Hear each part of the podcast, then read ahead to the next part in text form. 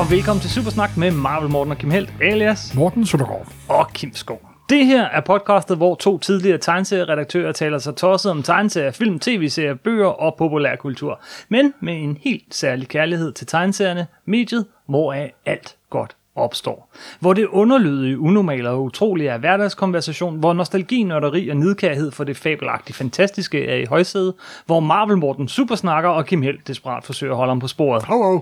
Hvor krypton ikke er et grundstof, men en planet. Hvor science fiction er sandhedsserum, hvor fortællinger er grimme ællinger, der vokser sig store og bliver værd at supersnakke om.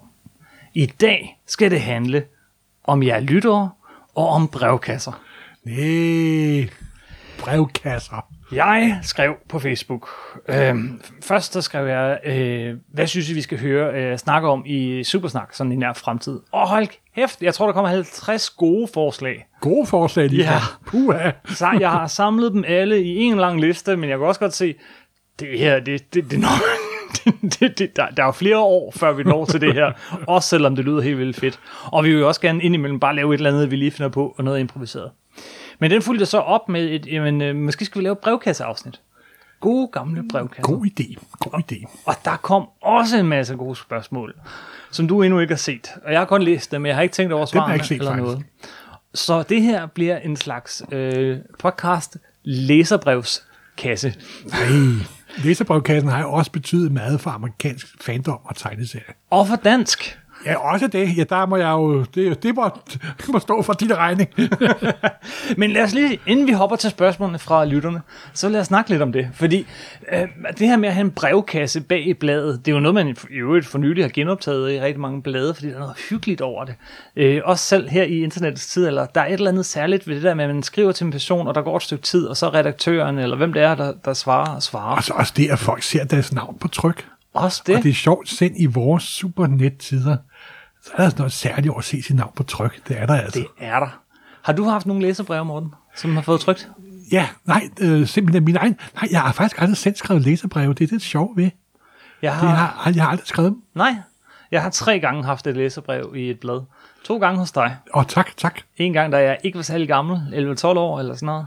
Og så en gang, da jeg har været par tyve, genoptaget mine tegneserielæsevaner. Jeg kan huske, du skrev, øh, du skriver godt. Det, det blev jeg jo glad for. Jamen, det gør du stadigvæk. Og så søgte jeg ind på journalistik. Så det er alt sammen din skyld, måske. Og så lige for nylig, det er mindre end et år siden, så havde jeg et læserbrev i det amerikanske Teenage Mutant Ninja Turtles blad. Nej, nej, gud. Perfekt simpelthen. Det var stort. Men ikke så stort, som at få et flabet svar af Marvel Morten. Ah, tak. Tak skal du have. jeg, ved, jeg kan desværre ikke huske, hvad nummer det var i. Jeg har prøvet at lede efter det nogle gange. Det var bag et Spider-Man-blad. Øhm, mm-hmm. men, pyt, i, men anyway. Brevkasser. Ja, det var noget, der opstod øh, i starten af tresserne, så vidt jeg... Jeg har ikke det præcise dato, det er jo sikkert også sådan lidt her. Men i slutningen af tresserne, starten af tresserne begyndte D C, det Marvel var ikke rigtig Marvel på det tidspunkt, at bringe brevkasser. Mm-hmm. Og især omkring den serie, der hed Legion of Superheroes, øh, der gik i Adventure Comics, startede i nummer tre hundrede Adventure Comics som fast serie, der opstod der en fandom omkring specielt Legion of Superheroes, hvor øh, folk var mere aktive, og så kunne de jo se adresserne, og så kunne de også skrive indbyrdes til hinanden og sådan noget. Yeah. Så op gennem tresserne, så opstod der en fandom omkring brevkasserne, og der var det jo, det gav virkelig status at få sit brev i den, et af de her numre der. Og der er jo mange berømtheder, øh, Roy Thomas og øh, Donald F. McGregor og George R. Martin, og hvis du læser øh, de gamle Marvel-brevkasser igennem, fra tresserne, og dem, hvis du har alle de amerikanske originaler, så er det ledes. Men i, men i den uh, omnibus-optryk, som Marvel laver i hardcover, der har jeg faktisk også trykt, trykt alle brevkasserne. Ja, de har overannoncerne. Men, ja, men det er, der er og der kan fedt. Du simpelthen se, når det er ham, og det er hende, og, og det er ham, der senere bliver en kendt tegner, og det er en stor berømt fan, og så videre, så videre. Men jeg synes faktisk lige præcis, uh, Marvels er noget særligt. Den måde, Stan Lee, han besvarede læserbreve, han bragte det kritiske, han tog kritikken til sig, sådan, på, på, bevare, på, på baggrund af alt det, I alle sammen har skrevet, og sådan noget, at, at, at han lyttede til læserne igennem breve. Det var jo også kommunikationsformen. Det er meget sjovt, jeg har lige, øh, for de par, par uger har jeg lige siddet og genlæst nogle af de helt tidlige øh, præ-Marvel, øh, hvor Kirby lavede monsterserier, de skulle lave øh, små skrækserier, Og der opdager jeg lige pludselig, det har jeg slet ikke lagt mærke til før, at Stan Lee sådan i slutningen af historien, hvis du summerer for den figur, så send et brev ind til os. Ja.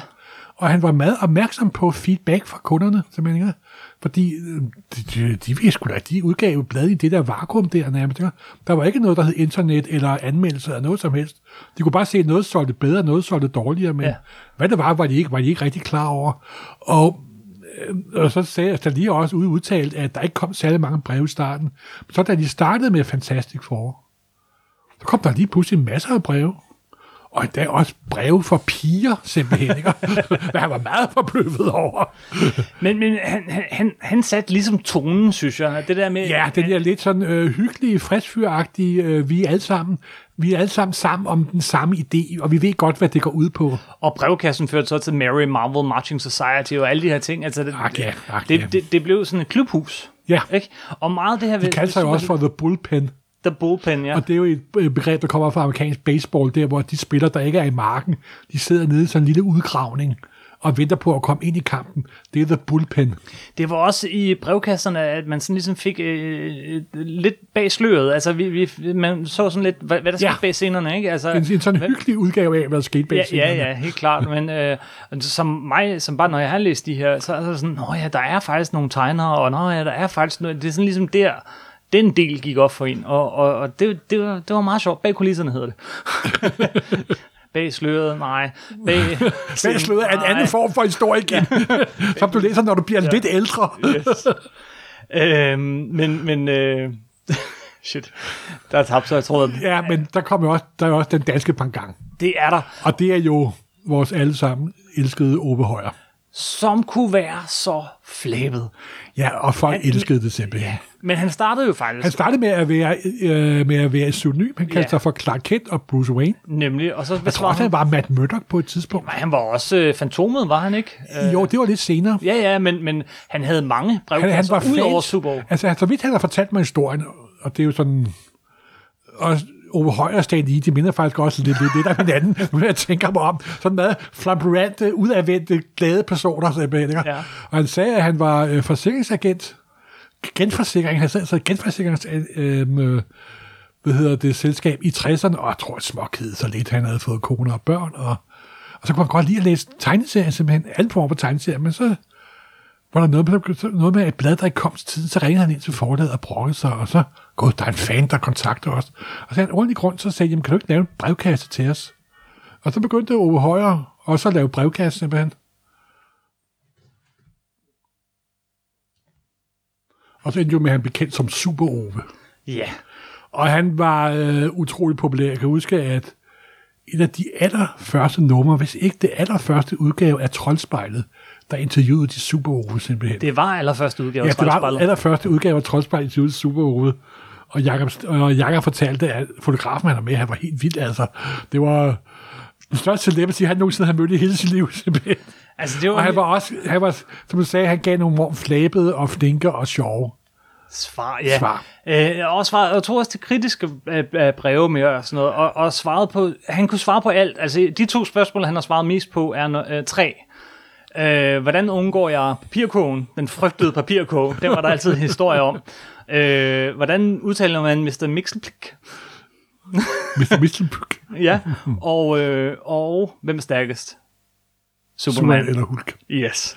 Ja. Øh, men men jeg, jeg, jeg hæver jo fast. Altså, tit, hvis jeg stod på en af de der sort-hvide Batman-blade, eller en af de andre, jeg tager dem op, det første, jeg gør, er at bladre om, og lige læse et læserbrev eller to, eller nogle gange springer brevet over, og så bare læser hans svar. Der var simpelthen bare sådan en frisk tone i det, som jeg minder mig om Stan Lee, og, og var med til at det der, at man som superhelte læser, følte sig som en del af klubben. Simpelthen. Du var en del af hulen. Yes. Eller Marvel-klubben, fordi du var jo også ja, brevkasse. Ja, så blev jeg jo, fik, slog Henning jo klørte i mig der i midt-firserne. Og så synes jeg også, at vi skulle lave en brevkasse, og så skulle jeg hedde Marvel Morten, fordi der var en Super Ove, og jeg synes, det lød der storartet der. Så videre, så videre, og det, de par måneder der kunne jeg nok overleve Marvel Morten. Ja. Og så gik jeg jo i gang med at, først lavede jeg også nogle små artikler, vi lavede sådan nogle, helt i starten lavede sådan nogle, nogle avisartikler, som der foregik i Marvel-universet, og, men så kom der jo brev ind, gudskelov. Ja. Og det du siger det der, når du er brevkastredaktør, så er du bedøvende ligegyldig, om det er gode eller dårlige brev. Bare de er godt skrevet. Om de skælder mig ud eller ikke skælder mig ud. Ja. Det er bedøvende ligegyldigt. Og så var det jo fedt bare at kunne smide dem i sig, men og så, jeg tror, jeg, jeg, tror, jeg, jeg prøvede ikke at være lige så frisk fyragtig som Ove Højer, fordi det kunne man ikke være, men jeg ville heller ikke kopiere Ove, men nej. Jeg tror, jeg sådan var den lidt mere nøgterne, så, så videre. Måske også lidt mere sarkastisk en, en, en, en gang imellem. Og så kunne jeg jo elske at svare på alle de der tåbelige spørgsmål for at komme. Ja, ja, ja. Og så var nummereret, ikke? Ja, netop. Og, det fandt, og folk troede jo, folk troede hele tiden, at de skulle skrive på en speciel måde for at komme med i brevkassen. Mm, så brevene begyndte at ligne hinanden. Ja, det var netop det, og jeg gentog gang på gang, du skal bare gøre, hvad du har lyst til, men det, der kom altid nummererede lister.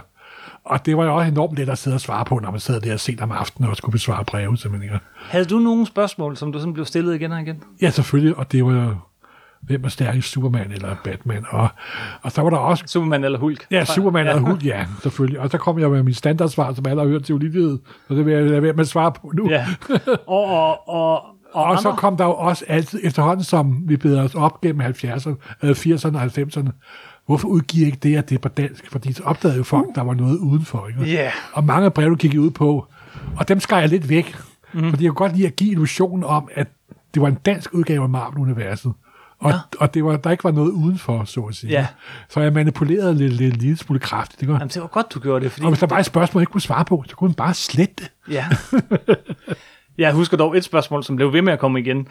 Genudgiver I ikke snart den skjulte strid? Gud ja, det er du ret i. Og, og jeg kan huske, du, du, du, du svarede nej på fire hundrede og otteogtyve måder. Og, du, og så udgav Michael til sidst. Du svor ved din...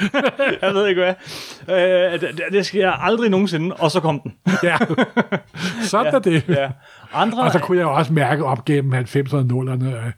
Jo mere internet der kom, jo færre brev kom. Ja, det gjorde der. Men der kom jo så også den her direkte kontakt med, øh, det var, først var det jo sådan et online forum.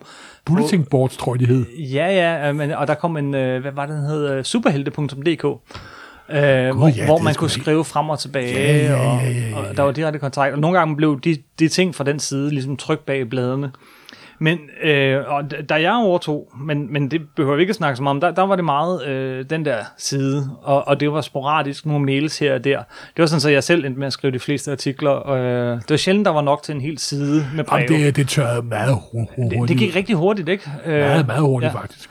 Øhm, ellers, var der, ellers noget, du husker som brevkassebestyrer, var der, var der nogle genganger? Nej, jeg kan der... huske, at der kunne se, der var sådan nogen, der var en, der hed Bak. Mm. Var ikke, der hed Svend Bak, hvad fanden du hed? Som der øh, virkelig skrev nogle intelligente, fornuftige breve og lange breve. Jeg elskede at sætte dem i, simpelthen. De fyldte jo halve og hele sider, ikke?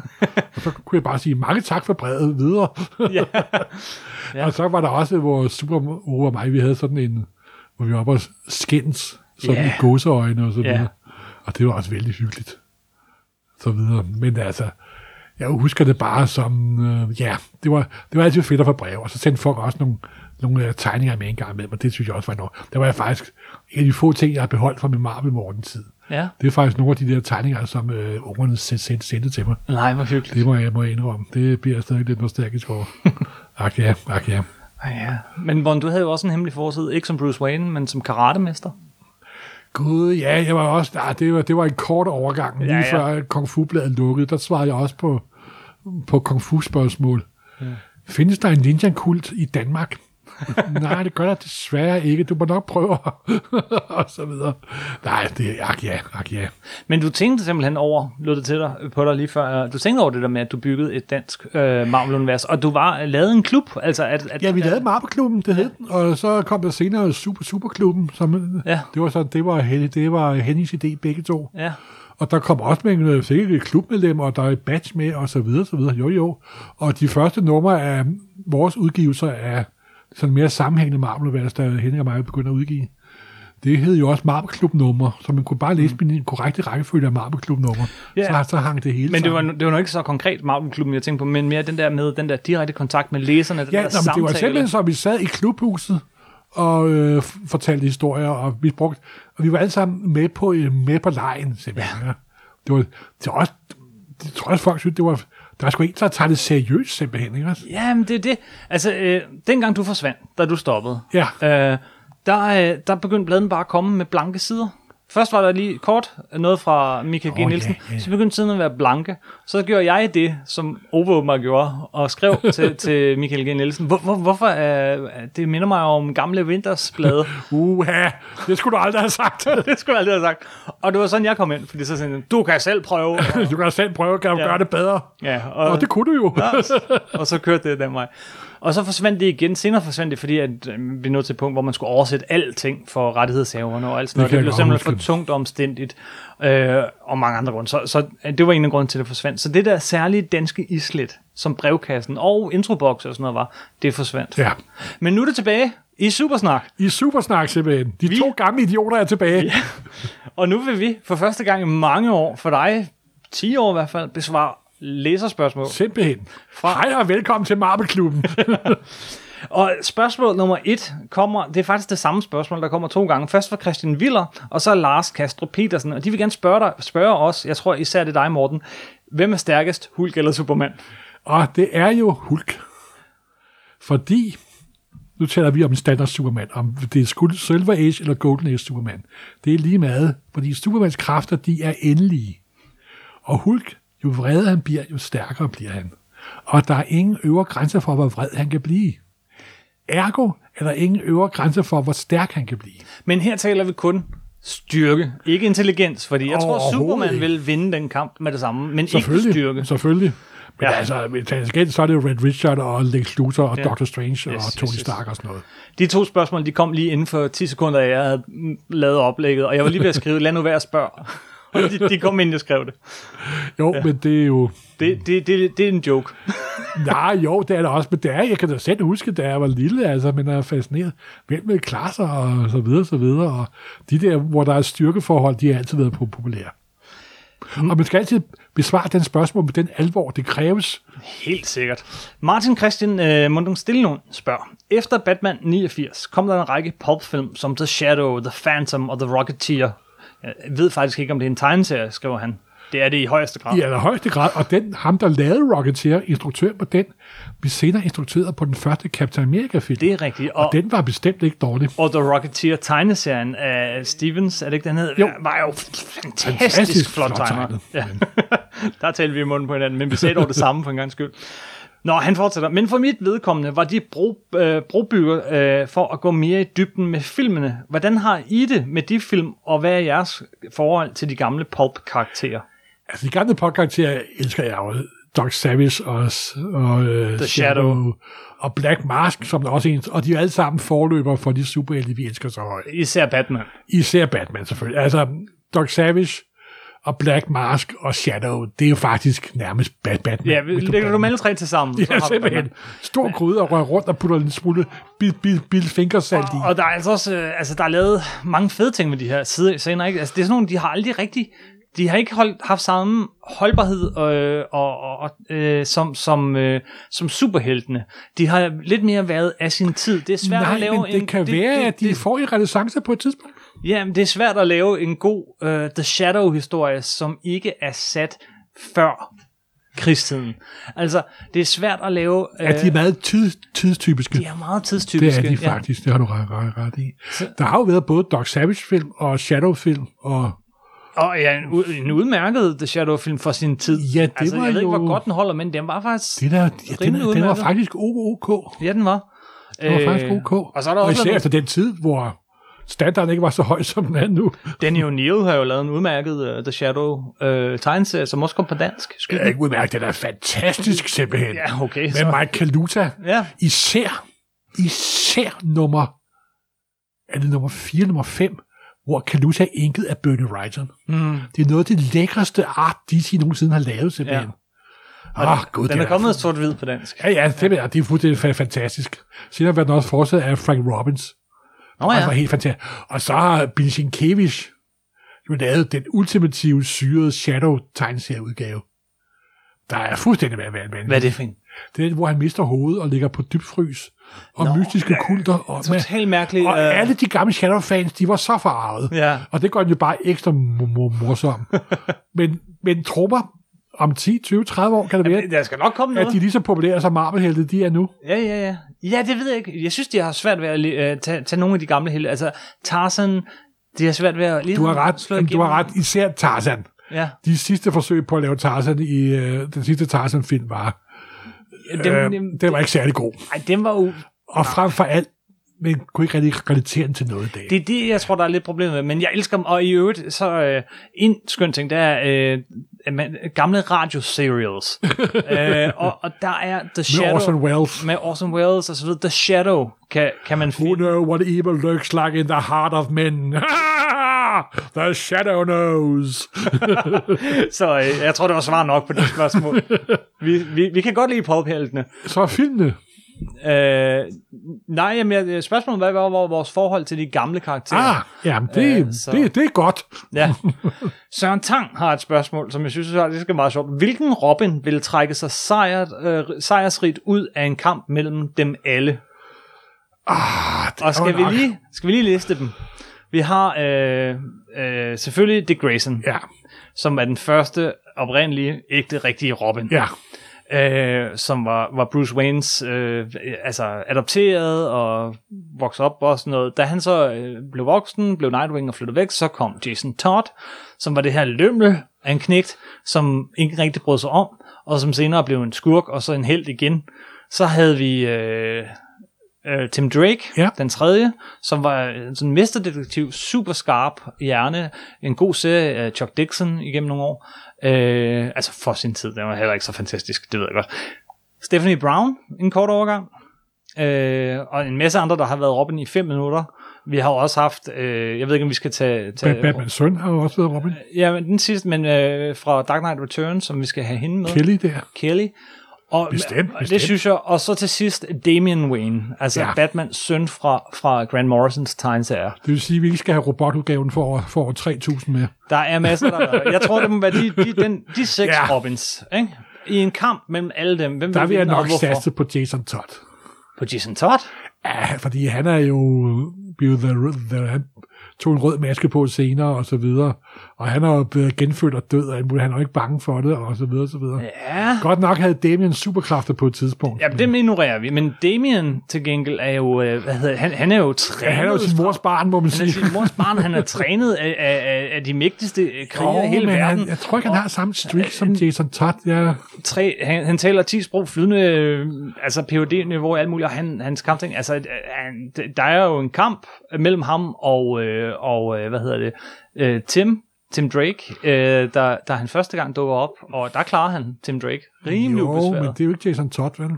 Nej. The Red Hood. Virkelig? Så vil jeg nemlig hellere sige Dick Grayson, som har sin erfaring og mere oh, træning. Han er alt for flødebolleragt. Han er lidt flødebolleragt. Han er så lidt spejderdreng også. Jeg tror, så han er alt for pæn. Men jeg kan ikke lide at sige Jason Todd. Jamen, hvorfor ikke det?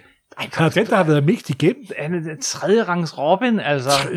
Batman efterlader ham og lader Jokeren slå ham ihjel. Kelly er i hvert fald rimelig hurtigt ude. Er vi enige om det? Ja, fordi hun har ikke optrådt særlig med, vel? Kelly... Den kan hun sammen med en af de sejeste Batman og alle, ikke også? Så... Det er rigtigt, men hun er der ikke så længe. Så hun bliver rimelig hurtigt slået ned af Stephanie Brown, som til gengæld lynhurtigt bliver slået ned af Dick Grayson. Øhm... Det er jo ikke, er jo ikke en pokalturnering, det her, Kim, vel? Åh, oh, men øh, de skal jo slås ud. Okay, du... Mm. Du tænker, vi har overordnet det hele. Jeg, den, tror, faktisk, jeg, mest... tror, jeg tror helt sikkert, så tror jeg faktisk på den, den tredje yngste og mest irriterende Robin, nemlig øh, Damian. Han er trænet af League of Assassins. Han er Batmans søn. Hans mor tager al guld. De ja. perfekte gener. Øh, det bliver godt, fra men baby. Jason Todd... Han har alderen imod sig, men nej. Jason Todd har killerinstinktet. Det, øh, det bliver nu afgjort mellem de to. Ja, okay, okay. Okay. Hvis vi skal satse på robot øh, øh, Robin for fremtiden, så. Men tænk, jeg tror, jeg tror øh, det, min første bud var nemlig, du vil sige øh, Dick Grayson, men fint, jeg er enig. Nej, for mig, åh, han har altid været den der irriterende spejderdreng. Da han tog afsted på universitetet, det var en god dag, simpelthen. Okay, Søren Tang, han kan godt lide den her slags spørgsmål, for han har et til. Øh, Nå, okay. Men så, så er der også noget andet. Men øh, det er noget meget sjovt. Iron Man versus Batman. Ingen prep-tid, men det foregår i en stor by. Hvem vinder? Det gør Batman selvfølgelig. Selvfølgelig gør han det. Der, der er der ikke noget spørgsmål altså, her. Fuldstændig ja. Indiskutabelt. Hvordan vinder han? Ja, han har vel øh, taget sin ballerang eller et tog, eller også har han lige forberedt ham. Der er ikke noget prep-tid. Altså, han er Batman, han er mest ryggrad, ikke også? Han er ikke Tony... bare ryggrad, han er også hjerne. Altså, ja, Tony ja, Stark kan godt være, han er den, den klo, en af de klogeste i Marvel-universet, men ja, han er ja, ikke nogen Batman. Han er ikke Batman for helvede, ikke også? Altså, det er Batman, vi snakker om. Ja. Lad os sige, de får ødelagt deres dragter. Hvad vil I så gøre? Så er der Batman. Batman. Altså. Der er ikke nogen tvivl. Så, så er det bare Batman mod Tony Stark, ikke? Ja, ja, ja. Og lige med, hvor meget du tager, så er der stadig Batman, ikke? Altså. Det, det, tager, det tager cirka halvandet minut, så har Batman totalt afluret, hvad han kan, og hvor han blindevinkler og alt. Fuldstændig. Det er Batman. Batman. Christian Willer spørger, hvilken kombination af tegner, forfatter og serie vil være jeres drømmescenarie, og hvorfor? Åh, oh, den er svær. Hvilken kombination af tegner, forfatter og... og serie vil være jeres drømmescenarie, jamen, og hvorfor? Det er jo, det er her, vi skulle have forberedt sig. De findes jo. Gør Stan Lee, Kirby, Fantastic Four, Steve Ditko, Stan Lee, Doctor Strange. Ja. altså. Men i vore dage... Ja, i vore dage. Altså, Frank Quietly det, og... Ja, Frank Quietly var også min første tanke. Han altså, er, han er en fantastisk tanke. Han har bare det problem, han laver halvanden panel. Men, men, og, men lad os se bort fra det. Frank Quietly, hvad for en serie? Batman, Tom King, øh, som forfatter. Okay. Uh, Frank Quietly, Warren Ellis, Batman. Ja, men Frank Quietly er altså også virkelig god til de der team-up-bøger, faktisk. Det er han. Så han, han kunne lave en Justice League også, for eksempel, eller en Avengers. Altså, han har jo lavet øh, X-Men, mm-hmm. og han laver de der sjove udgaver. Altså, altså, alt andet lige, så er Frank Quietly nok min yndlingstegner for tiden. Han laver bare så forbandet lidt. Han laver alt for lidt, ja. Har vi... Der er en anden tegner, som jeg er helt vild med for tiden, hvor de har lige lavet på nummer af Batman, det er Lee Weeks. Ja. Han laver en vidunderlig klassisk Batman. Så.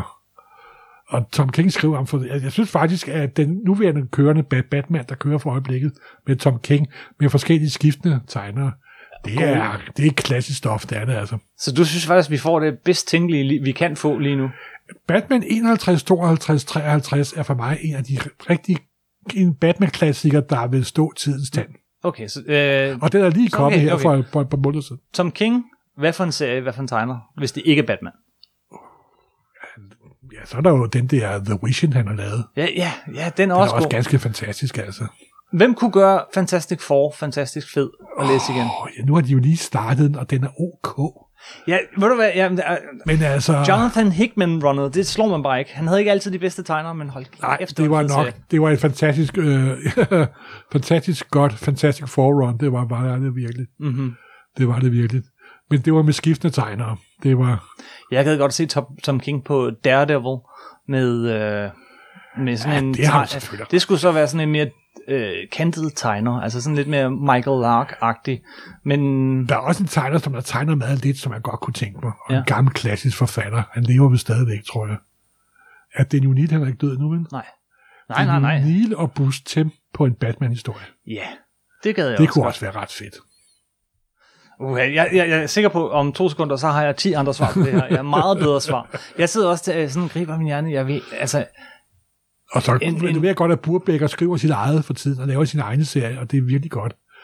Men jeg kunne godt ønske mig ham tilbage på en klassisk superhelteserie igen. Mm-hmm. Altså, når Tom King engang er færdig, så kunne de lade Burbecker overtage figuren. Jamen, han har jo lavet Batman.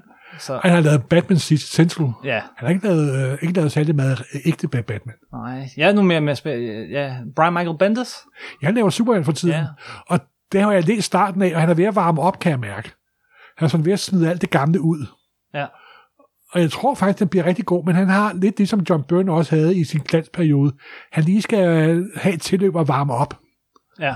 Og så jeg er spændt på, hvordan det ser ud om et års tid. Åh, oh, jeg ved, jeg har et eller andet skidegodt svar lige om lidt. Jeg tror selvfølgelig putte Alan Moore på alt muligt, ikke også? Ja. Altså. ja, det er rigtigt. og kunne Dave Gibbons og Alan Moore ikke lave en ny serie? det, det, det, og så det, det, kan det, du putte Møller på alt også, ikke også? Men... Ja, uh, Frank Miller? Ja. Ah, jo, Frank Miller, som han var engang. Ja, ja, det er det også. Ja, det er også lige med. Eller, gudslov kommer måske helt nyt talent, ikke? Jeg har så hørt om om et år, ikke? Jeg kunne godt tænke mig, uh, Mark Miller, uh, um, Ro- uh, Robert Downey, uh, John Romita senior, uh, John Romita junior på Teenage Mutant Ninja Turtles. Du skulle have de skridpadder skulle trækkes ind i det, hva'? Det gad jeg godt. Det vil no. jeg nok også købe, og jeg nok indrømme. øh, Peter Ries skriver, Peter, Peter Ries skriver, Kim er sprunget ud som tegneserieforfatter, men har Morten nogensinde skrevet eller drømt om at skrive noget? Tegneserie, bog, tv-film eller lignende? Ej, det har jeg faktisk ikke. Det, jeg må indrømme, jeg har aldrig haft den der writing-bug i mig. Det, der er mange folk, der har spurgt mig om det. Det er mere baggrundsartikler og den slags. Ja, simpelthen. Jeg har aldrig rigtig... Det kan da godt være, at jeg en dag her laver den store danske roman. Hvem, hvem ved, men jeg tror det ikke. Jeg tror det heller ikke, Morten. Nå, jeg er for doven. Jeg er for doven, du simpelthen. Jeg må hive, hive, hive fat i dig for at lave podcast og ja, men det, holde dig jamen, i gang.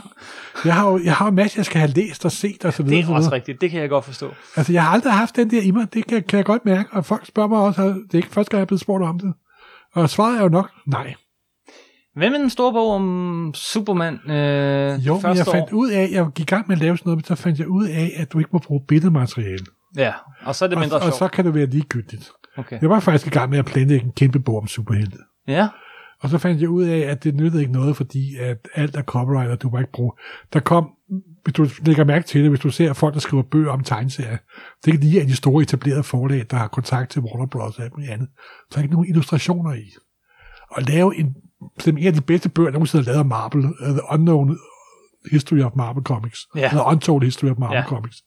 Den er pissegod. Den er ja, vildt god. Ja. Der er ikke én illustration. Det er pisse. Den heldigvis lavede han sådan en blog. Ja, han har en blog, eller, som der er skidegod at følge ja. Med i, og så videre, så videre. Men det vil være... Ja. Hvis den bog var fyldt med ja. Illustrationer, ja. Det eneste, vi er gode, der er kommet gennem årene, det er de der Taschen-bøger, som Roy Thomas har skrevet. Ja, ja. Hvor han stadig kæmpe en om Marvel, og kom kæmpe en om D C. Ja.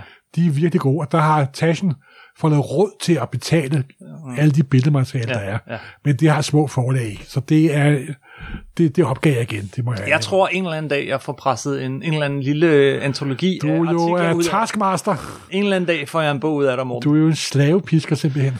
Nu kommer der et godt spørgsmål. Er fant- det er fra øh, Esben øh, Højbjerg Larsen, og han spørger, er Fantomet en superhelt? Nej, det er det faktisk ikke. Fantomet er en polpelt. Han er en polpelt. Til ja. Med til de der Paul Pelder. Men han er lige på grænsen. Han er virkelig lige på grænsen. Ikke? Han er faktisk lige på grænsen. Hemmelig identitet og det hele, men, men, ja, og, og, men og noget, men, der går i arv. Og... Ja, men det er jo det, der gør ham til en Paul Pelder i mine øjne. Ja, hvilket? Det der med, at tingene går i arv. Ja. Altså, for mig er Fantomet lige med Doc Savage. Ja, det er så svært, fordi Batman er så tæt på at være en Paul Pelder. Ja, men han er, det er lidt som at diskutere at være højst et kanonslag eller en flagstang. Ja. Jeg ved det godt, men rent in, in, intuitivt vil jeg sige, nej, han er ikke nogen superhelt. Okay. Jeg har fuldstændig samme godt feeling. Simpelthen, det kan for eventyrshelte. Ja. Bjarke Larsen har et spørgsmål, som ikke handler om hverken øh, Superman eller, eller øh, Hulk, men til gengæld spørger han, hvem er stærkest, Hyperion eller Thor? Samme svar. Ja, nu, ja det er ja, jo samme svar, men altså... Det er Thor. Hyperion er jo... Han kommer, Hyperion er jo Marvels Superman. Ja, men han, det, han kom fra en atomverden, der gik under. Ja. Som det var The Grandmaster, der skabte ham oprindeligt. Så The Squadron Supreme, en af Roy Thomas' dengang Roy Thomas lejede D C, men så var i Marvel. Men Thor er jo nok er jo sej. Ja, der vil jeg sige Thor. Han er jo okay. Trods alt en gud. Så er der øh, Stig Kongslev Pedersen, han, han indskyder lige. Hvorfor er Sentry ikke en del af den ligning? Hvad med Sentry? Hvad, hvad er det for en figur? The Sentry? Hvem kan jeg ikke? Du vil ikke kende ham. Nej, det vil jeg ikke. Er noget, der er sket med Sentry? Du ved. Nej, det skete måske aldrig. Nej, måske nej, blev nej, det skrevet ud af kronologien igen. Ej, kom man, det var en faktisk... Jeg kender selvfølgelig godt Sentry, han er pisse sjov. Sentry er den ultimative retroaktive kronologifigur. Og sig lige det en gang til. Ja, retroaktiv kronologi. Ja. Det vil sige, det er et ord, som Roy Thomas har fundet på. Det vil sige, at du har en gammel historie, og så indfører du noget nyt i fortiden, som det altid har været der. Mm. Et af de bedste eksempler på retroaktiv kronologi, der virkelig fungerede hundrede procent. Det var The Sentry. Nej, det var der, der blev et hundrede otteogtres. Okay. Da uh, Miller introducerede Elektra. Oh. Efter du havde læst et hundrede otteogtres, så var det så, om hun havde været med i de forrige et hundrede syvogtres. Ja, du var sikker på, hun altid havde været der. Simpelthen. Yes. Men Sentry er så en figur, som der blev i halvfemserne... Ah, to tusinderne Bill Jammers. to tusinderne blev introduceret i øh, Marbles Silver Age, som de altid havde været der. Yes. Der var sådan med Fantastic Four møder Century, og de lavede nogle herlige kopiforsider, og Stan Lee skrev om, det kan jeg da for øvrigt godt huske nu, da jeg tænker mig nærmere om. Og det var ret morsomt, og han er faktisk lige dukket op igen. Gys, ja. Og det ja, er jamen, faktisk også ham, der skriver Black Hammer, der skriver den nye Century-serie. Mm-hmm. Og det er en figur, som også, hvad hedder det, Bendis brugte skide godt. I Avengers, ja. Men øh, hvem er så stærkest? Det er jo det så spørgsmålet. Thor eller Sentry? Det, jamen, det er Sentry, Sentry, fordi Sentry har jo the power of a thousand suns. Mm-hmm. Til gengæld har han også den her indre dæmon i sig, der er hans ultimative kryptonit. Altså, Sentry er jo Marvels Superman. Yes. Og men... Marvel har jo mange Supermænd. De har jo faktisk tre. Ja. Den anden er jo... Uh, the Hyperion, Hyperion og Sentry og... og øh... for the, det der The Guard, hvad hedder han nu? Øh, ja, ham der fra X-Men med Morhawken. Hvad, hvad hedder han? Åh, oh, det er lige vigtigt. Uh, Sentry, ikke? Han hedder Centauri, uh, Centurion. Centurion. Ja. Nå, anyway. Jeg tror, vi skal ilde videre, Morten. Ellers kommer vi aldrig igennem de her spørgsmål. Og det næste er vist også en joke, men jeg tror sådan set godt, vi kan svare. Alle spørgsmål bliver behaget med samme og, og alvor og autoritet. Carsten Olsen spørger, hvorfor kan lys opføre sig både som partikler og som bølger? Det er jo inden for kvantemekanikken, vi er her. Yeah. Det er jo et gammelt spørgsmål, som fysikken har beskæftiget sig med i mange år. Og problemet er jo, at onsdag, fredag og søndag opfører lyset som, som partikler, og resten af ugens dage er det et bølge. det, Nej, øh, for eksempel Einstein, der fik sin øh, Nobelpris i nitten toogtyve, fik han jo ikke for relativitetsteorierne. Nej, men for... Han fik det faktisk for det, der hed den fotoelektriske effekt, hvor han beskrev lys som partikler simpelthen. Ja, for... men, og fotoner og så videre. Men det er et øh, spørgsmål, som man skal op i den højere matematik for at forstå. Og det er jo fordi, at vi er nede i kvanteverdenen, hvor vores naturlige, logiske, vores også naturlige lov ikke gælder mere. Det er fuldstændig rigtigt, men altså debatten går helt tilbage til, til Newton, ikke? Altså som, som, som første gang, øh, han påstår, at lyset består af partikler, men så kom James Clerk Maxwell mange år senere og sagde, med ja. elektromagnetismen, ja. og sagde, det er faktisk bølger. Så kom Albert Einstein. Så kom der Max, nej, kom der Max Planck, ham der opfandt kvantebegrebet. Ja. Fordi at man opfandt det begreb, der hed æteren. Sådan et, som lyset skulle kunne bevæge sig igennem, men så fandt man ud af, at det behøvede man slet ikke. Og det er jo hele med den måde, som moderne fysik med, så kom jo i, da Niels Bohr var i London, var i, var i England med Rutherfords atommodel, og J J Thomsons atom, rosinkage atommodel, og det Sporinstituttet. Men, og, men, det, men det korte svar er, at, at, at det er begge dele. Det kommer på bare uges, på, det, det, på uges lige dage er det bølger, på ulige dage er de partikler. Afhængig af, hvilken, hvilken type eksperiment man, man bruger, så vil lys og alle andre, over alle andre partikler opfører sig. Der er også Heisenbergs ubestemthedsprincip. Enten, enten som en partikel eller som en bølge. Ja, der er også Heisenbergs ubestemthedsprincip. Der er også det formål, at når du iagttager en proces, så påvirker du også processen. Så kommer Schrödingers katte også lidt. Jeg tror, jeg tror måske, vi skal hoppe videre over det her. Nå, okay. Spørgsmål, men, men øh, nu er det slået fast. Ja. Vi nørder. Okay. Christian øh, Husum spørger, i hvilket år... Ah, okay. Det kan vi ikke så. I hvilket årti indførtes fløjlshatten i Glyngøre? Det kan jeg ikke svare på. Nej, se, det er meget sværere end, end lysepartikler. Mathias Pedersen øh, Ejbro øh, spørger, hvorfor er der til sydlandet så få superheltetegneserier og forfattere uden for den angelsaksiske verden? Og er det egentlig tilfældet, øh, eller når de bare aldrig over deres egne lande, eller måske snarere sproggrænser? Der findes jo ude, altså den arabiske verden har jo også deres superhelter, og indiske superhelte, den indiske mytologi. Ja, man kan godt gå tilbage og sige, at alle guderne og så videre. Og de er jo kommet som tegneseriehæfter. Og der findes også en indisk udgave af Spider-Man, der kører rundt i en taxa i Mumbai. Superhelte er kæmpestore i Indien. Ja, ja, ja, det er bare helt andre, end dem vi kender. Men det er, superhelte er jo meget et amerikansk fænomen, der er opstået i trediverne og fyrrerne. Mm-hmm. Og det er også det er meget knyttet til amerikansk populærkulturs udvikling med filmene og, og, og historierne og science fiction osv. Superhelte er jo strengt taget sådan en underafdeling af science, science, science fiction. Men det er også en genre, hvor du kan hæfte alle mulige andre genre på. Men hvorfor er, altså jeg tror også sådan, det, altså hvorfor er det, at det kun er, er, er de engelsksprogede superheltetegneserier, der slår igennem? Det er vel også... Det er fordi, de er de bedste. det, det er engelsk... Nå jo, men, men du ser jo ikke mange franske, belgiske superhelte. Nej, men det er lidt at gøre med, nu kommer jeg jo, det er meget grov generalisering, men... Det er lidt det med science fiction. Det er mest de engelske og amerikanske, der er de bedste, synes jeg. Men jeg er også stærkt forudindtaget, altså.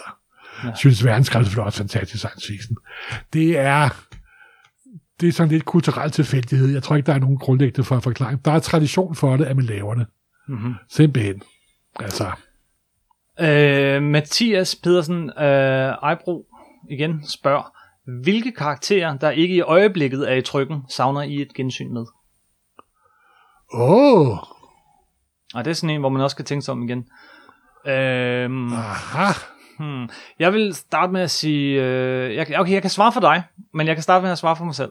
Okay, så svare for mig selv. Øh, Justice Society of America vil jeg gerne se igen. Ja, det har du ret i. Og du vil gerne se Legion of Superheroes. Ja, det har du det har selvfølgelig været det. De blev antydet, da D C startede deres Rebirth op. Ja. Der er Saturn Girl jo med i allerførste nummer nul der. Og så er det blevet antydet lidt hister her, og hun dukker nok også op på, de dukker nok også op på et tidspunkt. Men hvornår må Gud vide? Planetary gad jeg godt at se igen. Nej, den var sgu afsluttet afsluttet godt. Altså, den, den synes jeg, vi skal lade ligge. Okay, jo. Og det er også mere sådan klassiske figurer, ikke? Jo, men som ikke er i tryk lige. Ja, men der er jo, de er jo næsten alle sammen i tryk for helvede. Kan du ja. komme tanke om nogen, der... Ah... Altså, hvis du har det ret er, med Legion of Superheroes, det er det eneste, jeg virkelig kan komme i tanke ja. om. For et halvt år siden, så havde jeg sagt Fantastic Four, men den er lige kommet igen. Ja, den er lige kommet, og kommet igen. Ja, hmm. ja okay, videre. Øhm, er crossover tegneserier på tværs af forlag nogensinde gode? Nej, ikke rigtigt. Ikke rigtig gode, Ikke vel? rigtigt. Jeg kan, der, der er en lille håndfuld gode. Øh, nu sagde jeg Planetary lige før, det, men, men der er et Planetary Batman crossover, som faktisk er rigtig ja, godt. Det, det synes jeg er rigtig ja. sjovt. Øh, lige for nylig kom der et Elmer Fjord Batman crossover. Nå ja, som Tom King og Lee, Lee Weeks har lavet.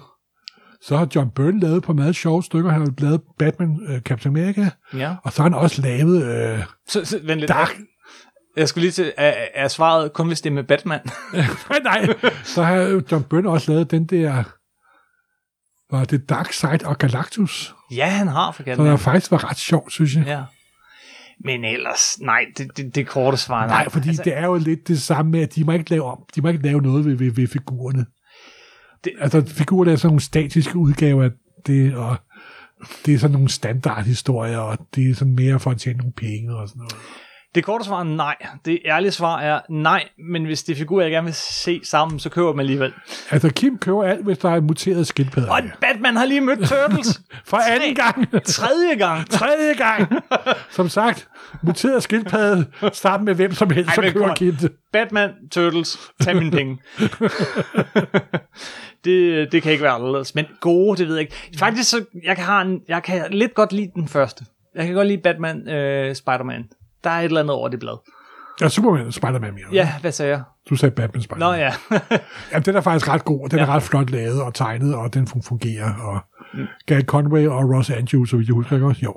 Men de, generelt, nej. Nej. øhm, så er der en, jeg ikke lige helt fanget her. Og Søren Tang spørger, hvad delen tjener sådan en forfatter eller tegner i på de store forlag egentlig? Åh, oh, de, altså de helt store... Der begyndte det med, at de skriver kon- kontrakter, og jeg tror også nogen som Michael Bendis og Tom King og sådan noget, de får en pæn, jeg vil kalde middelklassehyre, som de var ingeniører et eller andet sted, men de bliver ikke noget, de bliver millionærer af. Nej. Jeg ved, at da Frank Miller lavede sin anden Dark Knight-serie, så fik han en million dollar for at lave den. Fuck. Simpelthen. Det må være rekord. Ej, det er noget nok nær rekord, tror jeg. Altså, så er der så andre ting, fordi de får jo også, øh, de får jo royalties. også royalties. Så, så da Jim Lee øh, og Chris Claremont lavede et hæfte, der solgte i fire millioner eksemplarer, ja. så tjente de også mange penge. Det har de sikkert også gjort, øh, og så videre. Og, og så er der jo det med optrykkene, og øh, de kommer også ud på digitale medier. Og så er der sikkert også noget, hvis det bliver til en film, og så videre, og så videre. Men altså, det, tag sådan en, som Tom King, øh, vi snakker om før. Han, de, de han, kendte jo, tæller ja. nok rimeligt. Men, ja, mener, men, men, men ikke så utroligt. Nej, vel, nej. Fordi alligevel, du ser dem jo, de, de laver trods alt fire tegneserier om måneden, eller sådan noget, ikke? Tre for det store forlag, en, en for et eller andet lille selvstændigt forlag. Det er saftsus mange timer i døgnet, du Nå, skal altså, arbejde. Det er, og det det er ikke noget med en fyrre timers arbejdsuge her. Niks. Altså, de store tegnere, det er seks syv dage om ugen. otte, ti, tolv timer. Ja. Og der tjener de sådan en god, rimelig middelklasse hyre, men det er, ikke noget, det er ikke noget, de bliver kendt. Det er ikke ligesom filmskuespillere, og så videre, så videre, så videre. Øh, er Batman virkelig... Mathias Pedersen Eibro spørger, er Batman virkelig den eneste superhelt med kørekort? Og minden sige, at en superhelt nogensinde er taget en taxa på vej til sin heltegerning? Det skal jeg ikke kunne sige noget om. Jeg er sikker på, at Spider-Man og Daredevil på et tidspunkt har taget ja, jeg en, en taxa. Sige, ja, der er et eller andet i mit hoved, der siger, at Spider-Man sidder på bagsiden af en taxa. Eller, ja, eller? Spider-Man elsker at hoppe op på taget af, af ja. tog og biler. Han benytter faktisk det... Et, det um, sådan det offentlige transportsystem. Han betaler dog, dog ikke for det. Nej. Men Daredevil og især Daredevil og Spider-Man, de elsker offentlig tra- transport. De fleste andre klarer det selv. Er han den eneste med kørekort? Jeg kan huske Spider-Man i et enkelt nummer havde en bil, og det gik ja, ikke så godt. Du har men, faktisk ret. Men, det kan sgu godt være, at han er den eneste med, med kø- kø- kørekort. Ja. ja, det kan sgu godt være. Wonder Woman har jo flycertifikat. Ja, men det er certifikat. Det er jo noget køre- kørekort. Nej. Han kan godt være, at Batman er den eneste med kørekort. Han er så bare sej, ham Batman. Han er ret sej. Okay, hvad er de mest bizarre eller ubrugelige superkræfter, I kender til fra tegneserier, der ikke er ting som parodier eller satire over superhelte-tegneserier? Skal vi tage Legion of Superheroes, eller ja, Reserve Legion? Bouncing Boy. Bouncing Boy? Ja, han, men han blev gift med Jewelass, og han har faktisk også reddet universet på et tidspunkt. Men der er uh, The Legion of... Uh, hvad hed den nu? Reserve Legionen. Ja, Reserve Legionen. Substitute Legion. Ja. De har Stone Boy. Stone Boy. Der okay. kan gøre sig til, til sten. Ja, og det er det. Og ikke noget andet. Ej, det er ikke en, der sætter verden i kraft, men på et tidspunkt kan det være, at han kan redde verden. Der er også øh, et gammelt Spider-Man-hæfte, hvor at, øh, at Spider-Man møder en, der er blevet bidt af en radioaktiv kanin. Og... Jamen, det var vist en parodi, tror jeg. Nej, det var i historien, og han ja. var sådan flov over sine kræfter og den slags. Nå, ja, ja. Hvad hvis vi går helt tilbage til sådan Golden Age, altså sådan nogle lidt tåbelige superhelte? Der er The Wizard. The Wizard, hvad kan han? Han fik, fik radioaktiv mongusblod og kunne løbe hurtigt. Mongus. Og, og ved du hvad? Han dukkede op i Daredevil anden sæson. Oh, nej, det var ikke... Det var Jessica Jones anden sæson, der dukkede The Wizard op, du. Det er rigtigt, ja, okay. Simpelthen. Og så han var hurtig. Never, ja, han var ligesom den gamle klassiske Golden Age Wizard. Så never say die. Ja, det er rigtigt. Andre, andre ubrugelige superkræfter? Jamen, det er jo, de er jo altid brugbare lige i det øjeblik, altså, man har brug for. Jeg, jeg vil sige, at Graham Morrison havde saftsus med nogle sjove mutanter med i sit run på. Der var X-Men. Nowhere Girl. Nowhere Girl. Som der var der og ikke var der lige alligevel. Yes. Hun var faktisk ret sjov. Oha. Ja, hun er, nej, hun er her jo ikke. Jo, hun har lige været her. Der var også, og det, det var før ham, så var der Marrow, som, som voksede, øh, hvad hedder det, sådan skeletagtige knogler ud, øh, og brugte dem som knive. Det var virkelig tåbeligt. Og så er der også den der film, hvad hedder den nu? Øh, med Nå, ja. Russia. Med hvad? Og mister Furious. Ja, ja, ja, ja. Det er der baseret på en tegneserie, Morten. Nå, ja. Det er den faktisk. Ja, ja, ja. Øh, øh, hvad hedder det? Åh, øh, det er jo ikke... Åh ja. oh, nej, åh oh, nej. Det var ikke Flaming Carrot, den er bygget på, men der nej, har vi jo var... også et... Åh, oh, det er lige væk. Hvad var det, den hed? Det var da pinligt. Det var... Det, det... Jeg ved, kan den hedde den? The Blue Russia, ham der kastede... Ja, med... ja, ja, ja. Og med, så mister Med... Furious. Som, som bare bliver helt vildt sur. Ja. ja. Og så var der Menstrual Girl, som der var enormt stærk. Mystery Men. Ja, Mystery Men, ja. Åh, ja. oh, gudskelov. Der var men det var en parodi jo. Ja, og, ja, det var det, men det var faktisk meget god. Ja. Og hvis man gerne skulle lave en podcast om de her gamle, klassiske superheltefilm, som alle der knæbte, men faktisk var ret gode, så kunne jeg faktisk tage Mystery Men ved. Åh oh, gud, der var også... Åh øh... oh, gud, ja, det var det der... Den tror jeg faktisk vil være et gensyn værd, efter alle mange år. Den kunne jeg også godt se igen. Ja, og så også The Shuffler var også med. The Shuffler. Nå ja, som skover. Ja, ja. Som har et skov. Oh. Mathias Pedersen Eibro spørger, er superhelte, der er blevet til i det nye årtusind, hvilke er rent faktisk værd at læse, og kan man se eller mærke på dem, at de er anderledes, og hvordan? For eksempel mindre radioaktivitet og særlige stråler i forbindelse med origin stories, er der gjort mere ud af at uddybe deres motivation for at pludselig iklæde sig spandex og banke bøller? Fylder deres hemmelige identitet skøren og laden mere på siderne? Er der flere eller færre popkulturelle og andre samtidsspecifikke referencer end tidligere og lignende? Okay, den kommer vi lige ned til.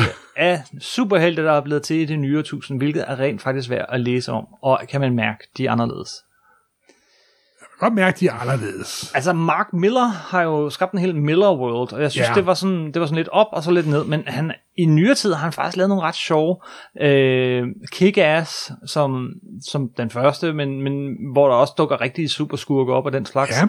som jo er ekstremt voldelig, men også meget... Og det er også et helt nyt univers, meget, meget, meget sådan kommenterende. Så havde han Superior, var det ikke den hed?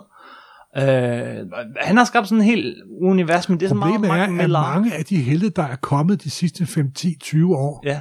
de er uværlige på en eller anden måde ekoer, kopier, pasticher på, hvad der har været før. Ja. Altså noget af det bedste superhelte, jeg har læst det sidste år, eller de sidste par år, det er den der hele der Black Hammer-univers. Black Hammer, som... Det er, men det er jo ikke originalt. Det er, par, det er en original parafrase på gamle helte, men han giver dem også nye drejninger og nye tolkninger og nye vinkler. Men det er så jeg rigtig... synes, det er ganske fantastisk, men det er jo ikke nyt nyt. Det er det ikke. Det er rigtig meget parafraser, men sådan set også ja. en, en ny blad, altså Vision af Tom King. Altså Miss Marple øh, er jo nok en af de bedre, vil jeg sige. Den nye Miss Marple. Ja, den Kamala nye Miss Marple er jo nok noget af det bedre, vil jeg sige. Ja, helt sikkert. Og, og det er jo en muslimsk teenage pige. Den, den er noget anderledes. Ja, og... Lidt mere multikulturelt. Det er ikke alt sammen hvide øh, vrede. Nej, nej, nej, nej det er også... Øh... Det, det er meget uh, godt. Men altså, noget super originalt, det er der jo altså ikke rigtigt, synes jeg. Og selv hun er jo en videreførelse af noget gammelt. Og, ja, ja. Squall Girl er jo også kommet, og hun er tilbage fra halvfemserne. Ja, i hvert fald. Øhm... Men, vi... Men hvilket, øh, hvilket af de nye superhelte er værd at læse? Jeg kan godt lide Black, Black Hammer. Black Hammer, synes jeg også. Er jeg meget, hele Black Hammer-universet er jeg meget, meget begejstret for. Det er... del nostalgi, men det er ved Gud også en nytænkning. Og så er det noget så sjældent som en melankolsk, dyster øh, superhelteserie, simpelthen. Mm-hmm. Men her snakker vi, altså vi snakker ikke gamle serier i dag, som er værd at læse, men nye serier, ja. som er værd at læse. Ja, det er jo, Black Hammer er jo særligt en ny serie, øh, selvom det ved Gud kopierer mange af de gamle. Jupiter Circle af Mark Miller og øh, Frank Quitely. er bestemt ja. også rigtig ja. fed. Det, ja, det er da faktisk rigtig, rigtig god. Altså, ja. alt hvad Frank Quitely laver, er jo skide godt. Det er. Øh, det har vi vist fået understreget. Men, øh, bum, bum, bum, bum. Altså, jeg synes jo ikke, sådan, jeg før nævnte uh, Kick-Ass, synes jeg ret hurtigt æbbede ud, og, og blev ikke værd at læse. Nej. Og, og, og, ja. hmm. Der kommer jo en ny udgave, hvor det er en dansker, der skal tegne det. Ja, det er fedt, ikke? Det er jo ret sjovt. Pernille... Ørum. Ø- Ørum der. Ørum, ja. Kunne jeg have været sjovt at se. ja. Vi har faktisk første gang, hun skal lave tegneserier overhovedet. Nå. Så det bliver lidt spændende. Men hun er en pænt dygtig designer. Ja, det. Øh, skal, skal vi bare gå videre? Ja. Øh, Stig Kongerslev Pedersen skriver, hvilke B-skurke, for eksempel Boomerang, Rhino, Unicorn, har I en svaghed for, eller mener I ud, øh, rummer uudnyttet potentiale? Mit første svar er faktisk tilbage til Tom King, fordi han tog Kite Man af alle Batman-skurke og gjorde ham til noget særligt. Ja. Men så det er jo ikke længere et uudnyttet potentiale. Har vi nogen... Nej, men jeg mindes engang, at gode gamle Neil Adams har sagt, der findes ikke dårlige figurer, kun den måde, de er behandlet på. Det er rigtigt. Jeg vil dog dertil sige, at jeg kan aldrig få mig selv til at læse en historie med mister Terrific. Men uudnyttet... Pletten? Hvad sagde du? Pletten. Pletten? Åh, oh, gud, ja. Yeah. Øh... Ja. Næh, der, det kommer an på, hvem der får fat i dem. Ja, men er der en af de der gamle B... Altså, Daredevil havde jo en masse, masse lorteskurke. Ja, øh, men så kom Frank Miller og lavede Kingpin om til ja, hovedskurke. Ja. Okay. På det tidspunkt var Kingpin blevet lidt øh, jo, jeg har en, lidt latterlig. Jeg har en, som ikke har fungeret i nyere tid, men øh, The Calculator. Du har det der kalkulatorforhold. Ja. Hvad er der? Har du, blevet, har du kommet sammen med en regnmaskine engang? Nej, men jeg læste den jo lige som, som barn, ikke? Ja. Og uh, The Calculator var sådan en figur, som uh, han dukkede op i sådan otte ti-siders uh, hæfter, hvor han først dukkede op i Atom, så dukkede han op i, uh, hos uh, Batman, så dukkede han op hos uh, Superman, så dukkede han op hos Lil. Og det han havde, jeg mener det var Lil Wayne, ja. uh, og, og, uh, og det han havde var, at han kunne... Uh, Han, kunne, han havde regnet ud, hvordan øh, han skulle klare skurkene, og så, så han, han så mange jo, skridt forud. Det er jo en, parod, det er jo en og, kopi af en Marvel-skurk, jo. Taskmaster? Ja. Ej, ikke på samme måde. Oh, det er ikke, fordi task. han kunne efterligne. Nej, nej, slet ikke på samme måde. Han, kunne, han, kunne, han kunne ligesom forud, altså han, han kunne se, hvordan de ville klare tingene, og så tabte han altid til sidste skud. Oh, ja, ja. Og så kom der sådan en historie til sidst. Men det var en ret fed historie, som langsomt blev bygget op, og han mødte alle. Han var en skurk, som ikke havde et modsvar. Altså han var ikke en superhelts superskurk, men han var en superskurk for dem alle. Lidt ligesom doktor Doom og sådan noget. Men ham har jeg en kærlighed til, og han er jo totalt latterlig. Grimmeste, åndssvage dragt med sådan en stor tastatur på yeah. maven. Men jeg tror, man kunne lave en fed historie altså, med ham i dag. En skurk, som jeg altid har holdt mad af, og ikke har fået særlig god behandling, og faktisk ikke har været i mange år, det er The Mad Thinker. Ja. Det er jo en af mine favoritkøb i skurke, faktisk. Hvor det er ren hjernekraft. Og intet andet, simpelthen. Ikke? Han er sådan rigtig møg jeg, men han har ikke været med i mange år, så vidt jeg husker. Han havde de der andorider, og der en af de bedste historier, det er jo der, hvor han øh, hjernevasker ved Thing, for han angriber Fantastic Four. Det er min favorit Kirby-historie, simpelthen. Jamen, The Mad Thinker. Han skal nok vende tilbage. Og så sidder han altid i den rolle, sådan ligesom øh, Rodon, hvad hedder han? Den franske billedhugger. Han hedder ja. Den berømte skurk, der hedder Tænkeren. Og The Mad Thinker sidder altid i samme stilling, simpelthen. Ja. Og så er der jo også uh, The Leader.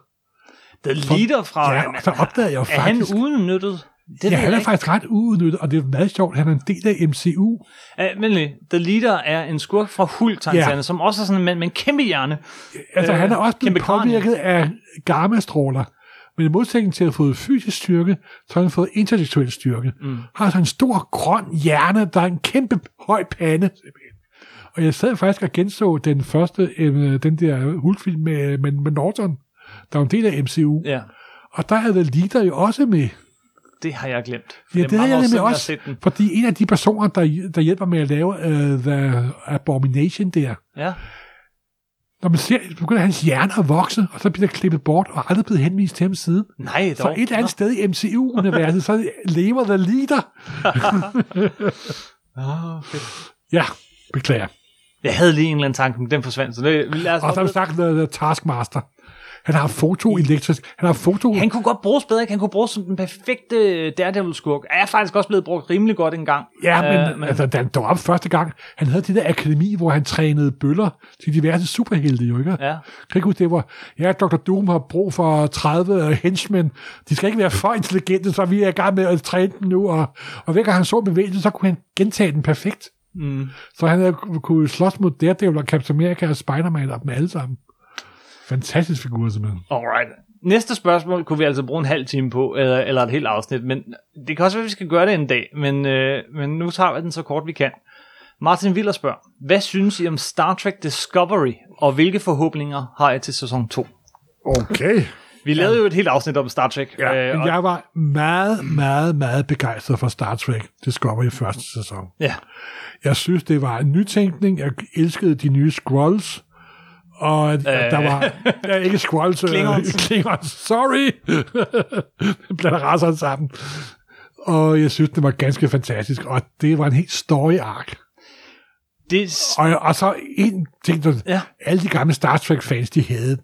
Det var også en grund til, at jeg godt kunne lide den. Jamen, jeg er gammel Star Trek-fan. Ja, det ved jeg, jeg godt. Jeg elsker Star Trek. Øh, og og, og der, der er der ting, som generede mig en lille smule. Jeg vil, altså, jo, jeg vil hellere se den serie, der foregik ude i fremtiden, så vi slap for alt det, der man ikke kan lade være at tænke, man bør lade være at tænke, men jeg kan ikke lade være med at tænke, øh, hvorfor er alting mere moderne, end det var i de gamle afsnit? Hvorfor, hvorfor har de de der, de sender hologrammer hen og alt sådan noget? Altså, teknologien er milevidt foran, hvad den var i Next Generation, Deep Space Nine og alt sådan noget. Det er en lille ting, den irriterer mig, men overall, så synes jeg, den er rigtig god. Jeg synes, det er en virkelig velkastet serie, den er karakterborgen, øh, nogle gange lidt for mange, øh, lidt for hurtigt løste plots og sådan noget, men på et tidspunkt begyndte den at kede mig lidt. Det var hele den her øh, overgang med Mirror Universe, som jeg aldrig Ej, har brugt mig selv. Det var det fedeste ved hele. Som jeg aldrig har brugt mig selv meget om. Men, kan, du, kan du ikke lide Mirror men, Universe? Men, men jo, jeg kan lide et afsnit af Star Trek med Mirror Universe, oh. det klassiske og det første. Men, oh, men ligesom jeg begyndte at blive sådan lidt irriteret over det,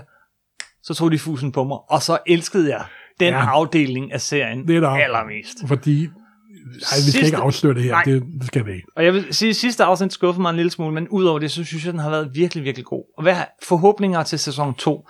Jeg håber, at øh, de undgår Spock og alt det andet alt for meget. Jeg synes, det er ærgerligt ved den her serie, at de, de, de gør ligesom Star Trek-universet mindre og mindre. De gør det for småt, synes jeg. Fordi lige pludselig, så alle skal, nu vores hovedperson er i familie med mister Spock, øh, øh, og Sarek er hendes far, og sådan noget. Det er lidt ligesom om det hele øh, har at gøre med Sarek og sådan noget, og vi har det her kæmpe univers. Jeg, jeg, jeg, jo mindre af det der jo, selvrefererende, det være, og... jo mindre af det der selvrefererende noget, som den kører i, og som jo taler til nostalgifaktoren i os alle sammen, jo mindre bliver universet. Jo, men jeg tror, det var noget, de gjorde, fordi mange andre ting var så nye og anderledes i det. Ja. Fordi sådan var de bange for at skræmme alle de gamle fans væk. Det er derfor, de hævede de klassiske figurer ind, tror jeg. Fordi deres nye sådan opera, ja. operaudgaver af Klingons var helt vilde med, simpelthen. Men fortællemæssigt er den jo skidegod. Ja. Jeg kan også godt Klingons. Jeg kan øh, alt det der. Øh, jeg synes det er en moderne, tidssvarende god Star Trek. Men for vidt jeg kan høre på rygterne, så vil de i anden sæson prøve at dæmpe det hele lidt ned og lave mere klassisk Trek. Og det prøver jeg mig ikke særlig meget om. Lad os se, lad os se hvad der kommer ud af det. Og, og så er det jo også øh, offentliggjort at øh, Patrick Stewart mm, får sin egen old Borley, old Borley is back. Og det glæder jeg mig Make til. It so. Og det kan under ingen omstændigheder blive dårligere end de sidste tre Star Trek film de lavede. Men ah, to, de var to, ikke særlig gode. Det var de ikke. Så, så det, jeg synes virkelig Next Generation og især øh, Picard der fortjener en værdig afslutning. Fordi Next Generation var sapsus med en banebrydende serie, ligesom den oprindelige serie også var. Så jeg glæder mig til, at de begynder at kigge lidt fremad. Helt generelt har jeg det bare sådan lidt med prequels. Jeg prøver mig ikke så meget om det. Men jeg synes stadig, den er vellykket. Jeg sidder og ser Better Call Saul for tiden. Det er en bedste prequel, der er nogensinde lavet. Der er undtagelser selv. Men det, det er næsten... Ja, det er ikke lige så meget en prequel. Den her, den... Altså, den, ja, ja. Nå, det var vist svar nok. øhm... I samme dur, spørger Martin Miller, hvad synes I om Doomsday Clock? Som, skal jeg lige sige, det er jo sådan en øh, fortsættelse af, af Watchmen-tegneserien, ja. Hvor at Watchmen, den berømte Watchmen-tegneserie af Alan Moore og Dave Gibbons, møder D C-universet, ja. Og den er stadig i gang. De, de nåede til nummer seks på det her tidspunkt, hvor podcasten er lavet. Ja, han har egentlig to spørgsmål, så lad os bare tage den først. Øh, hvad synes I om Doomsday Clock? Så nu er vi nået til nummer seks, tror jeg. Åh, oh, den er enormt flot tegnet. Ja, det, den er enormt flot tegnet. Men jeg havde ønsket, at han havde tegnet noget andet, fordi det er ligesom olie og vand. Altså, de, de passer sgu ikke sammen, de figurer, det synes jeg altså ikke. Det er så om, du prøver at putte en rund kæppe ind i et firkantet hul. Jeg vil det er, sige, det er, altså. For mig virker det som om, at både øh, Jeff Johns og, øh, og, hvad hedder han, som tegner den? Gary Frank. Gary Frank. Absolut, og med al tydelighed ligger det bedste, de overhovedet kan i den. Jamen det gør jeg. De er godt klar over, at de bliver vejet på en guldvægt. Yes. Og, men det er derfor, jeg synes, at, det er, at disse kræfter kunne være brugt på noget bedre. Nyt. Anderledes. Ja. ja. Øh, jeg får... Jeg, indtil videre har jeg været... Har jeg, hver gang jeg har fået et nyt hæfte, og der går længere og længere mellem dem, så har det ikke været øverst i min bunke, men så snart jeg har læst det, så har jeg tænkt, åh, øh, eller inden jeg har læst det, har jeg tænkt, hmm, nu skal jeg i gang, og så snart jeg har læst det, så har jeg været rigtig glad for at læse det. Jeg synes faktisk, der har været nogle rigtig gode numre indtil videre. Jo, men de, men, de er jo men, imminent dygtige. Men jeg forbeholder mig retten til at gemme min endelige vurdering til, at jeg har læst hele serien ud i et anden gang. Altså, læs vi laver en podcast internet. Om, når serien er færdig. Det tror jeg godt, vi kan love ja, nu. Ja. Øh, anden del af hans spørgsmål er øh, hvad er jeres forventninger, håb eller frygt for Damon Lindelofs kommende H B O Watchmen tv-serie? Ja, se, der var jeg jo først meget negativ, ja. Men så skrev han et par, han kom med en lang, lang Twitter-indlæg, der var skrevet ligesom, at han var doktor Manhattan, hvor han beskrev sit eget liv. Jeg er tolv år, jeg er på convention med min far, oh, jeg er fireogtyve år, ja, ja. Jeg er. Og der smeltede jeg dybt ind i, det må jeg jo indrømme. Og han laver jo, han siger jo, at Watchmen er kanon, er kanon. Ja. Det bliver ikke rørt med. Og den foregår i vore dage. Så det er efterdyngerne af det Watchmen-univers. Og det synes jeg sgu er helt fuldstændig ærligt. Ikke noget med, han som for eksempel, da Snyder skulle lave sin Batman Year Zero, og trampede rundt i Batman Year One, og ødelagde det ene med sine store beskidte støvler. Nej, han lader guldet ligger, og det er, kun reflekt- det er kun det, der bliver reflekteret for guldet, der kommer med. Og det er den rigtige måde at gøre det på. Ja, det synes jeg simpelthen, det, det er. Det synes jeg også. Og altså, H B O, selv når de laver dårlige serier, så er de bedre end de fleste andre. Ja. Altså, øh... og ja, den, altså... altså den kan, ja, der vil jeg sige, det, det er lige før, det kun kan skuffe, men...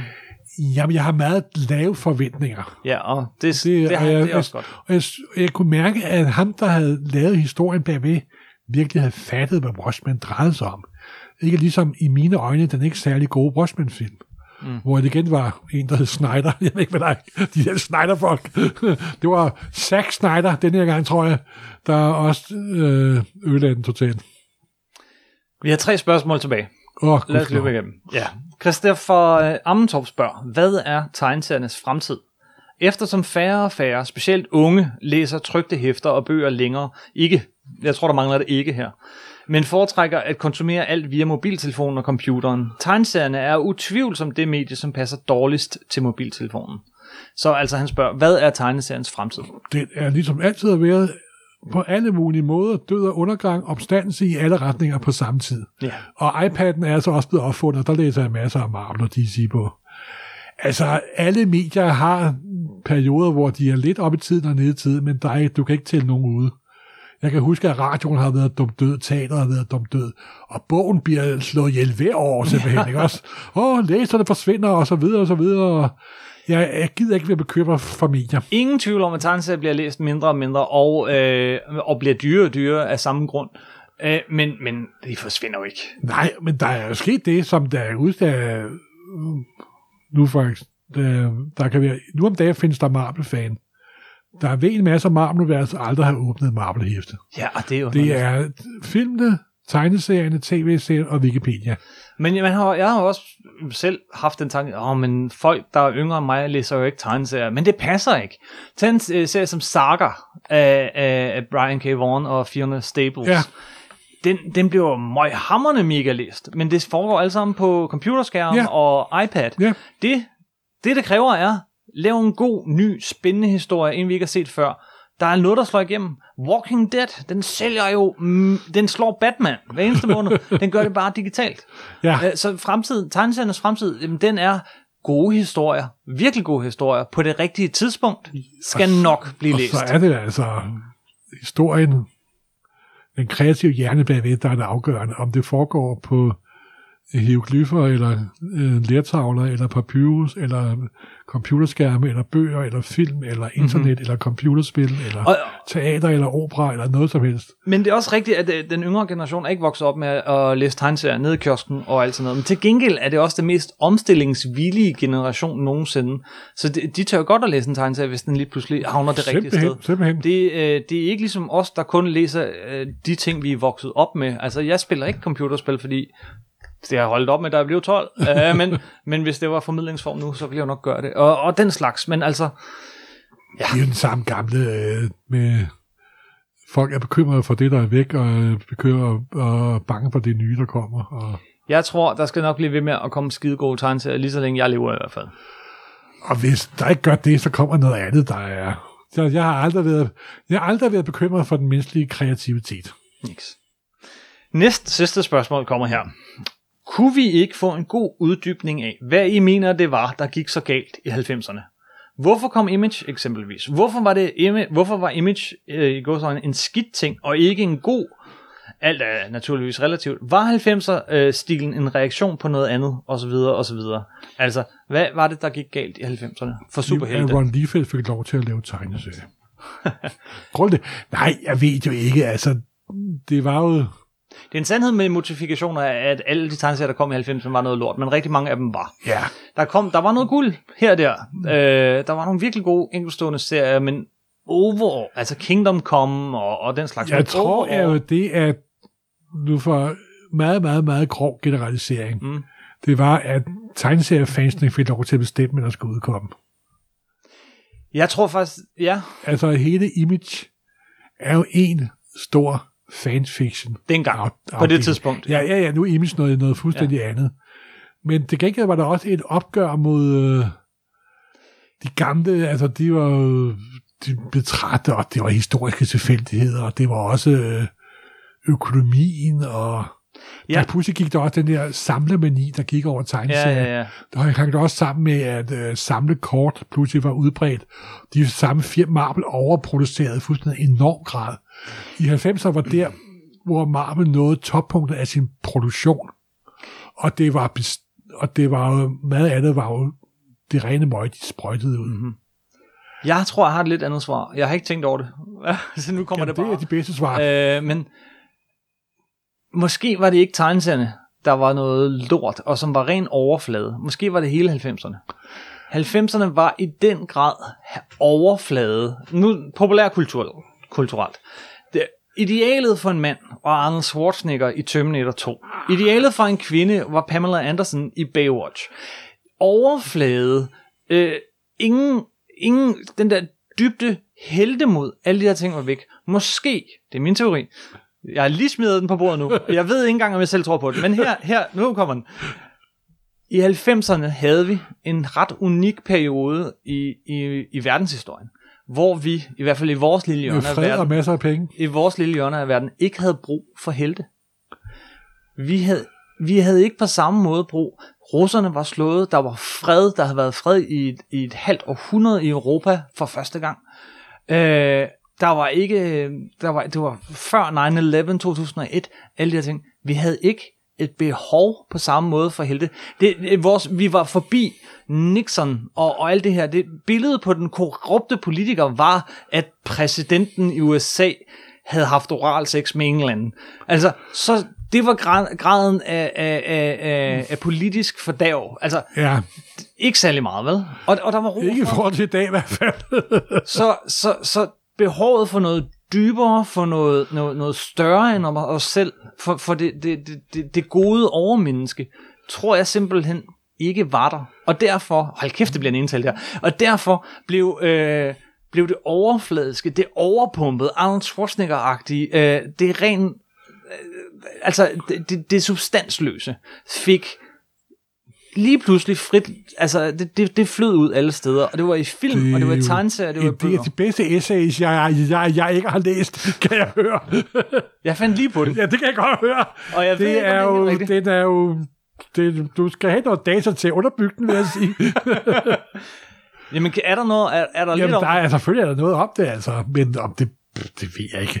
Altså, jeg tror mange gange, at den slags ting har en masse, masse faktorer bag sig. Tusind. Og man ikke kan sætte sit finger på, at det var det, der var årsagen til det. Men, men, men, men det, det går jo også ud i filmene og så videre. De blev mere og mere voldelige og, og, jo, og tomme. Der kom jo også fantastiske, altså... Ja, de der bedste, kom fantastiske i mine øjne, ting. Det bedste film, hvor Hollywood nogen, nogensinde har haft, det er nitten nioghalvfems. Det er nitten nioghalvfems. Nej, okay. Hvad var der i nioghalvfems? Vi havde The Matrix, men der er du også... Ja, det var jo en af de dårligere film derovre. men, men der er du på vej ud af halvfemserne. Ja, det ved jeg godt, det ved jeg godt.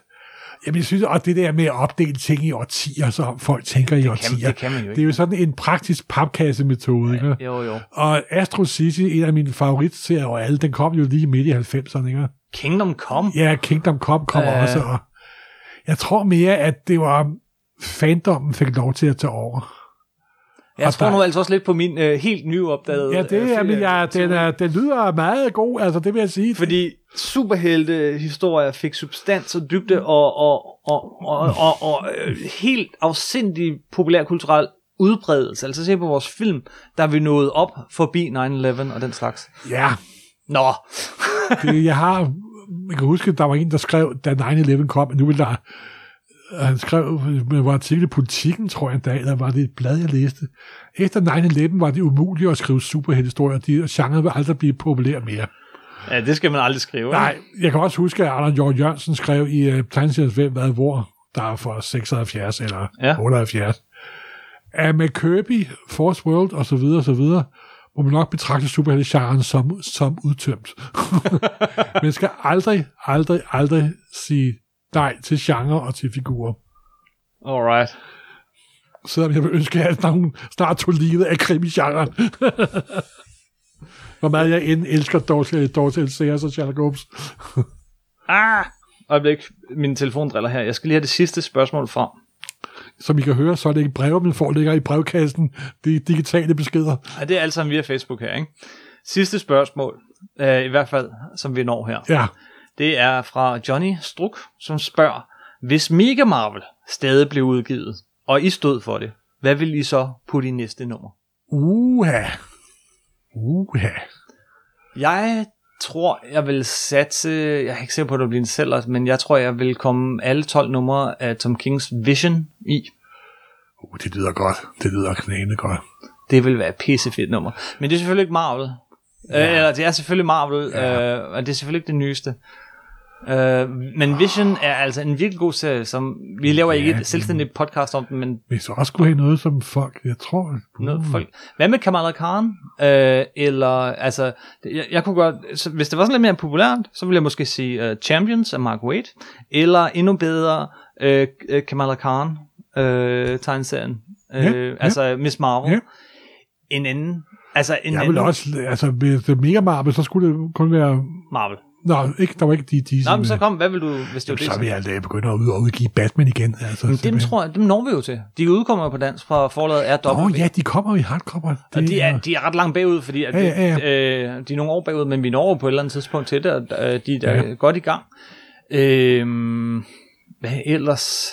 Øh, altså, Jasons øh, Irons Thor der, den kan jeg så også vældig godt lide, det må jeg jo indrømme. Men Thor har aldrig kunne gå på dansk, hvad? Men den vil Nej, du, ja. men den der, der starter med The Godkiller, ja. den der The Vision, den er jo ret god, fordi det er jo sådan noget, man tager til forstedet, og den kan også sælge til folk, der ikke læser science fiction. Det kan den, og det er afsluttet, faktisk, afsluttet historie. Ja, netop. Jeg så faktisk, at den var, øh, der var en stat i U S A, der havde valgt den som et fast skolepensum. Er det rigtigt? Ja, The Vision, simpelthen. Ja. Kan du lige kort fortælle, hvad den handler om? Jamen, det handler jo om The Vision-figuren, som vi kender både fra filmene og som fra de gamle Avengers-film. Han bygger sin egen androidefamilie. Han bygger sig en kone og en søn og en datter. Og så rejser de ud i forstaden for at prøve at blive til menneske, og hvordan det er at være menneske. Og det går frygtelig galt meget hurtigt. Og det er, det er en meget grum historie, men det er også en historie, der handler om, hvad er det at være menneske, og hvad der ikke er at være menneske, og der er jo ender jo nærmest i sådan Shakespeare-tragedie nærmest, mm. altså det er en helt fantastisk historie. Altså det kan på det varmeste af med anbefale. Jeg tror, det er der, jeg tror, det er der, vi bliver enige, og det er der, vi ender det her podcast. Ja, simpelthen. Det var virkelig sjovt at lave læserbrevs... Øh... en superheldes snak-podcast. Yes, og, og snakke lidt generelt om læserbreve. Det tror jeg, vi gentager en dag. Yep, fuck ikke, bare... ikke, ikke lige i morgen, men bliv ved med at spørge. Det kan også være, øh, hvis der bare kommer et spørgsmål her der, så kan vi jo altid tage det med, måske sidste programmet her der. Øh, det er faktisk meget hyggeligt. Ja. Yep. Det? Så det kan være, at I lige, har, I lige har startet en helt ny uh, sådan Supersnak P S-afdeling. oh, Lad os God. se, hvad der kommer. Ja. Men uh, tusind tak for den gang. Husk, uh, vi elsker at høre fra jer, så bliv ved med at skrive. Uh, det må ikke være spørgsmål. Ris og ros. Uh, ros kan vi især tænke os at få på iTunes. Uh, Kom op i hierarkiet. Yes.